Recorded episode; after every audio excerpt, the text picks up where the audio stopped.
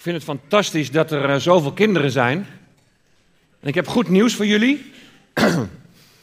Want het wordt een korte preek. En ik heb mijn best gedaan om eh, het ook voor jullie zo te doen dat het ook voor jullie nog een beetje te begrijpen is. Ik pak nog even een plaatje terug van uh, vrijdagavond. Voor de mensen die vrijdagavond zijn geweest, die zullen dat herkennen. En we hebben stilgestaan bij de betekenis van het kruis, de betekenis van de kruisdood van de Heer Jezus. En uh, om daar iets van te begrijpen zijn we teruggegaan naar de instelling van het Pascha. toen uh, het volk Israël in Egypte was en uh, die tiende plaag eraan kwam, toen moesten ze een lam slachten. En dan staat er in Exodus 12, vers 5, u moet een lam zonder enig gebrek hebben.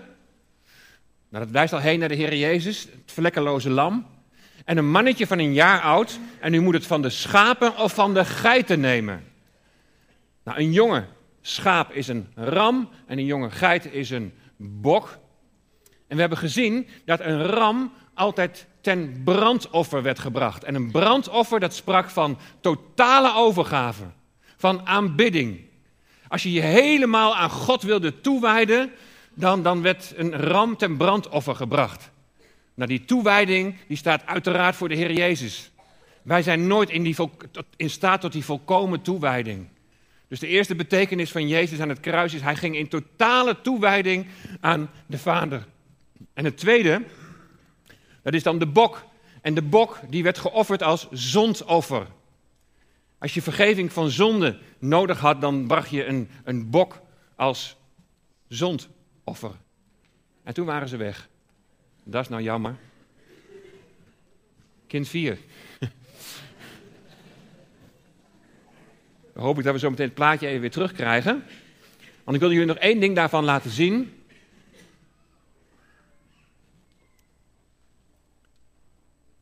De eerste drie uur van de Heer Jezus aan het kruis hing hij daar als het volmaakte offer. Het volmaakte offerlam, volkomen toegewijd aan de Vader. En van het zesde tot het negende uur was er duisternis. En hing hij daar als het ware als de bok. De zonde van de mens werd op de bok gelegd, als het ware overgedragen. En zo werd hij op de Heer Jezus gelegd. En ik liet het plaatje ook nog even zien.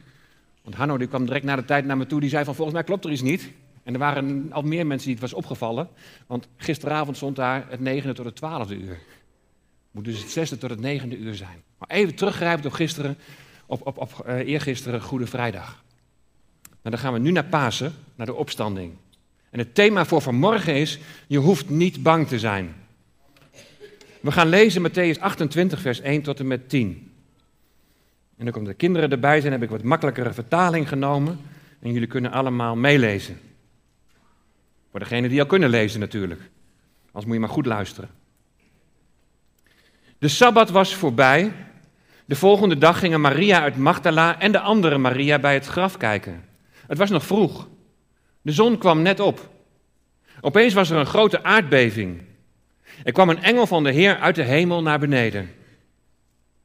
Hij rolde de steen van het graf weg en ging erop zitten.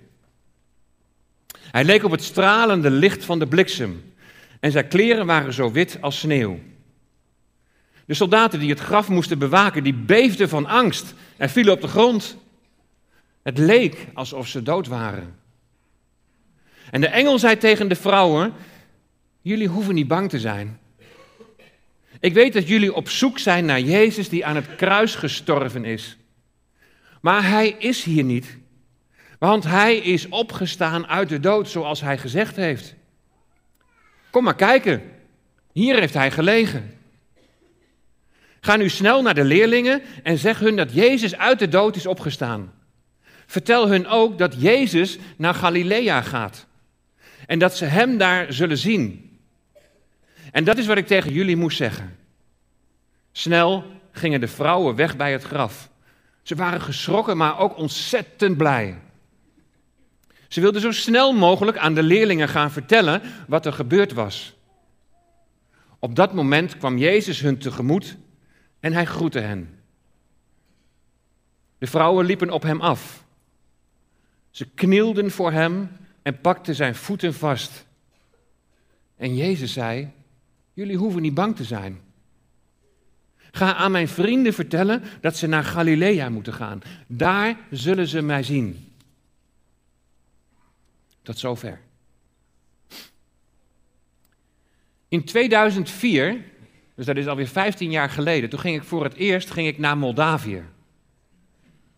En je ziet dat Moldavië hier ligt tussen, tussen Roemenië en de Oekraïne.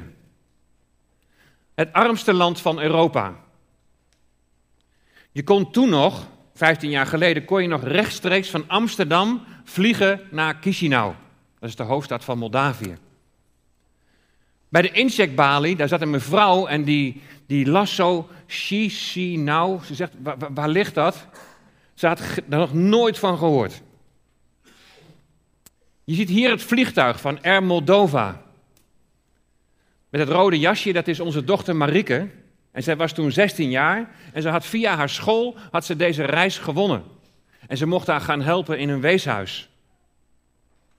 De vlucht die duurde slechts 2,5 uur. Toen we landden, toen was het voor mij een cultuurschok. Ik dacht dat ik op een andere planeet was geland, bij wijze van spreken.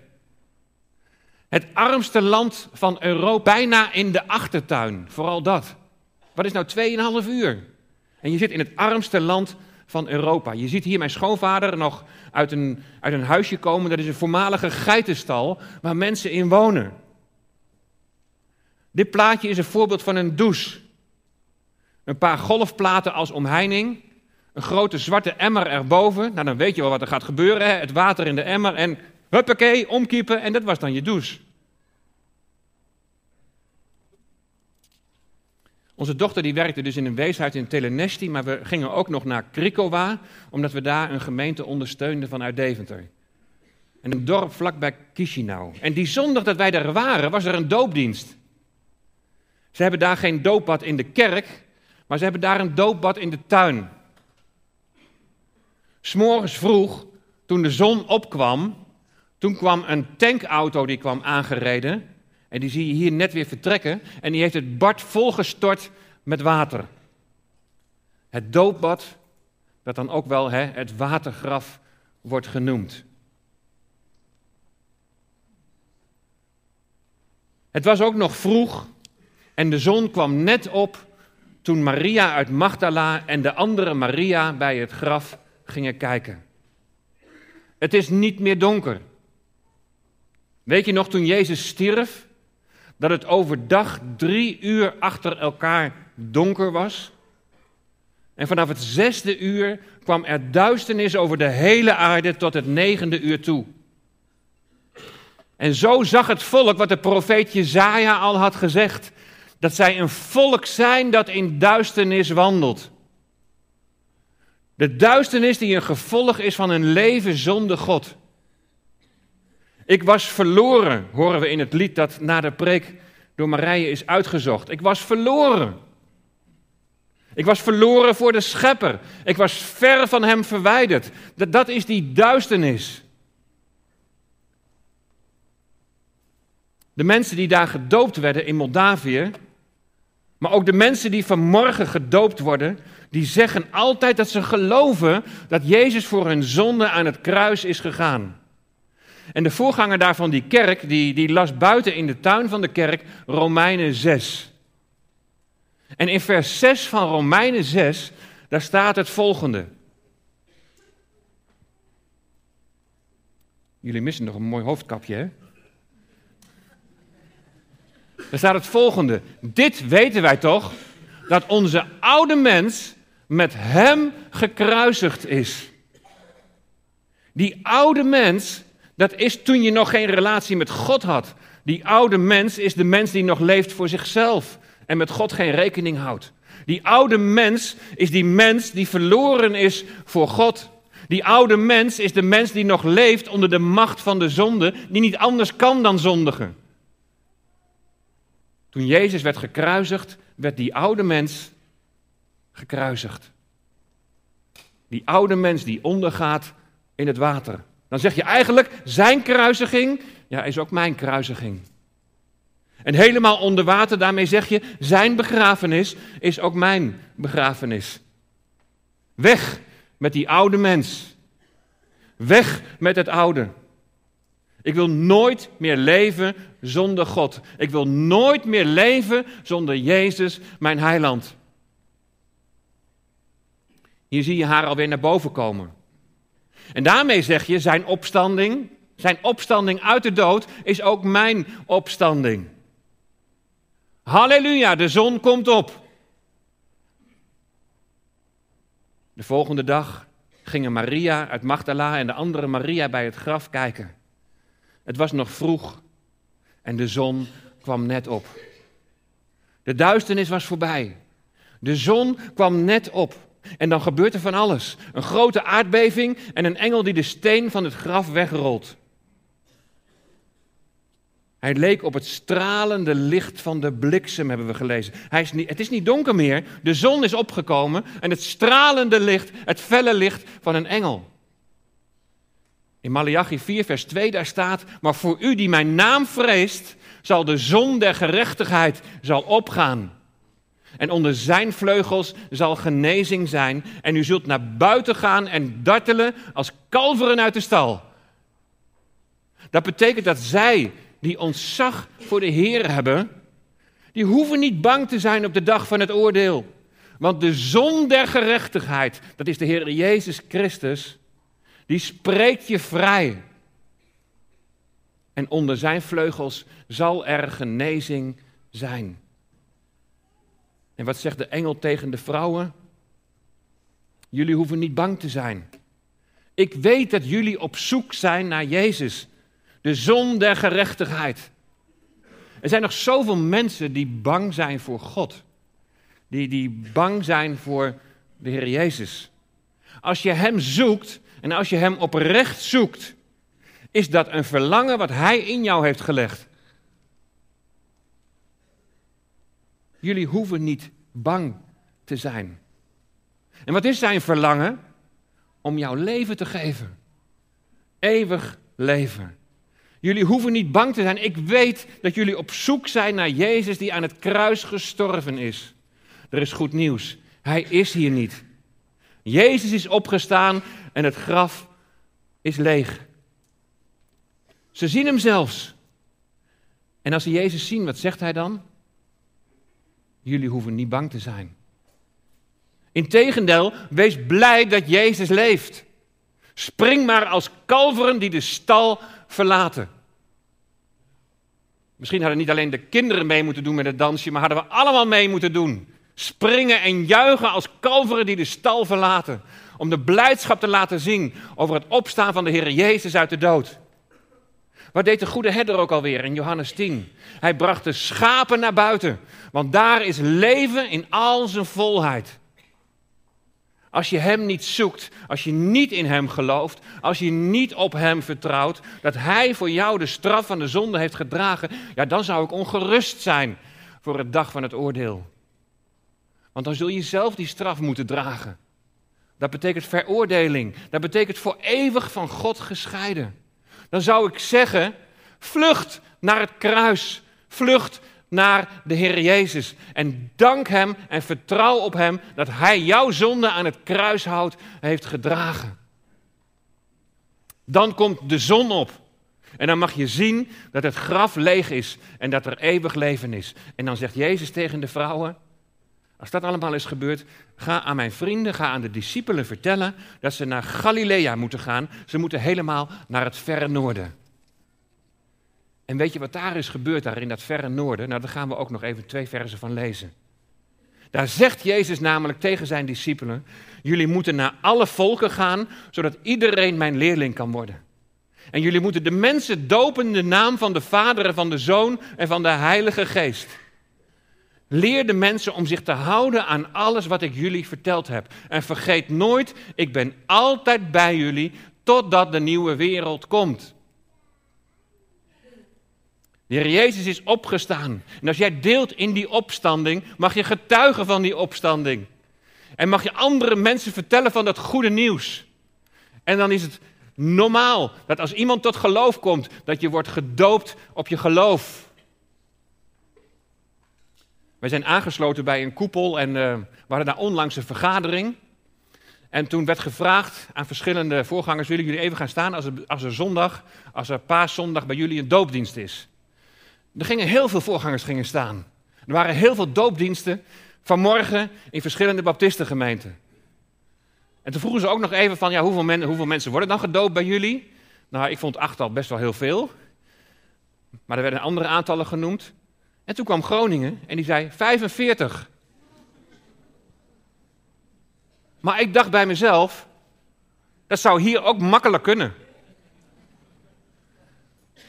Wilna die houdt onze gemeenteadministratie bij. En ik heb haar pas eens gevraagd, zou ik eens even een lijst mogen hebben van de vaste gasten in de gemeente? Waarvan 90, 95 procent niet is gedoopt. 155 waren het er. Dus dan is 45 nog maar weinig. Je hoeft niet bang te zijn. Jezus geeft de opdracht aan zijn discipelen, verkondig het evangelie. En als mensen discipel worden, doop ze in de naam van de Vader en de Zoon en de Heilige Geest. Je ziet hier nog een keer dat doopbad in de tuin. En het was daar niet zomaar gemaakt. Als je goed kijkt, dan zie je dat daarnaast een weg loopt, een zandweg. Dat is een kruising van het dorp. Iedereen kon het dus zien. Zie je hoe er aan twee kanten een trap is? Aan de ene kant ga je het doopbad in om met Christus te sterven en begraven te worden. En als je bent opgestaan met Christus, dan ga je als nieuwe schepping via die andere trap er weer uit. Iedereen moest dat zien. Vandaar in de tuin, vandaar op de kruising van het dorp. Want het doop is een getuigenis. Het is een getuigenis voor God. Het is een getuigenis in de hemelse gewesten. Ook in de hemelse gewesten, in die zin tegen de boze machten om te getuigen. Jij hebt geen recht meer op mij, want ik ben zijn eigendom. Het is een getuigenis van morgen voor iedereen die hier is. En na de doop, na de doop gingen we naar binnen. En de voorganger die had mij gevraagd om te preken hoe ze nu als christen moesten leven. Eerst dopen in de naam van de Vader, de Zoon en de Heilige Geest. En dan leer de mensen om zich te houden aan alles wat ik jullie verteld heb.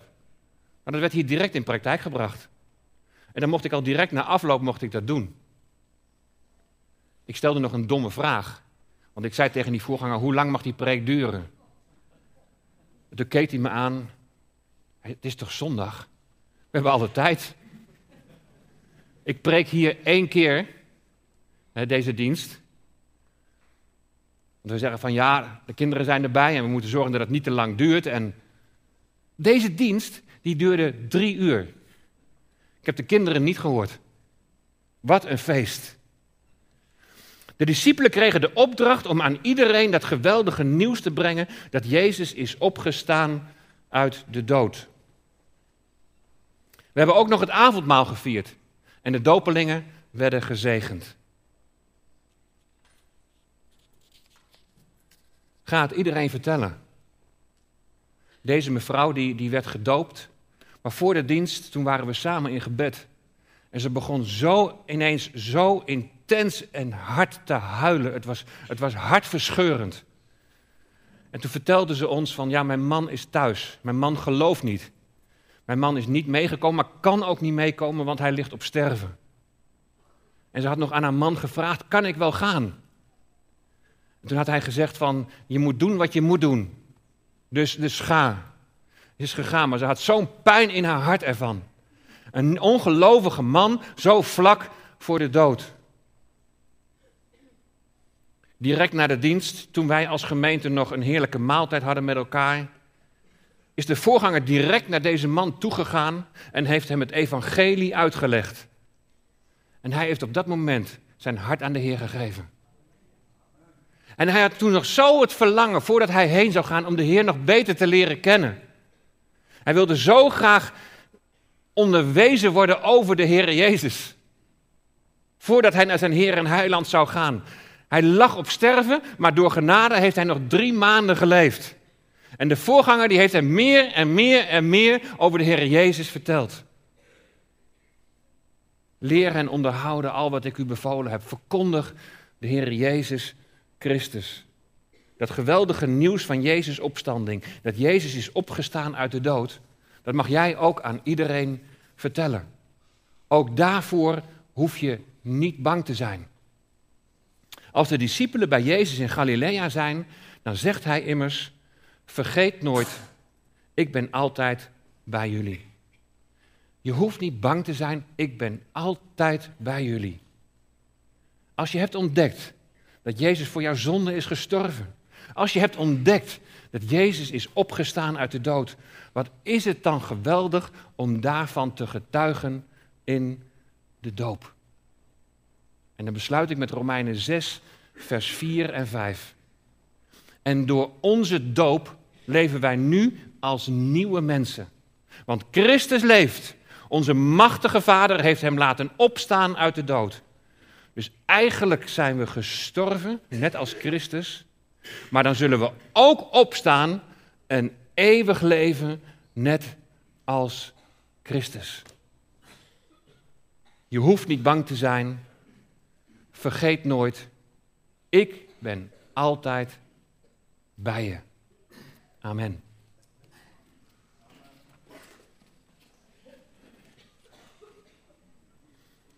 We gaan een prachtig lied met elkaar zingen. Het is een Engels lied, maar dat zegt elke keer, elke keer opnieuw kwam u naar mij toe. Maar ik keerde me af, want ik dacht, u had niet wat ik zocht. Maar nu bent u alles, u bent mijn alles. Ik kan niet meer zonder u, o God. U bent alles. En nu wil ik u danken. Ik was verloren en u vond mij. Van binnen dood en u blies in mij en bracht deze beenderen tot leven. Ik wil u bedanken.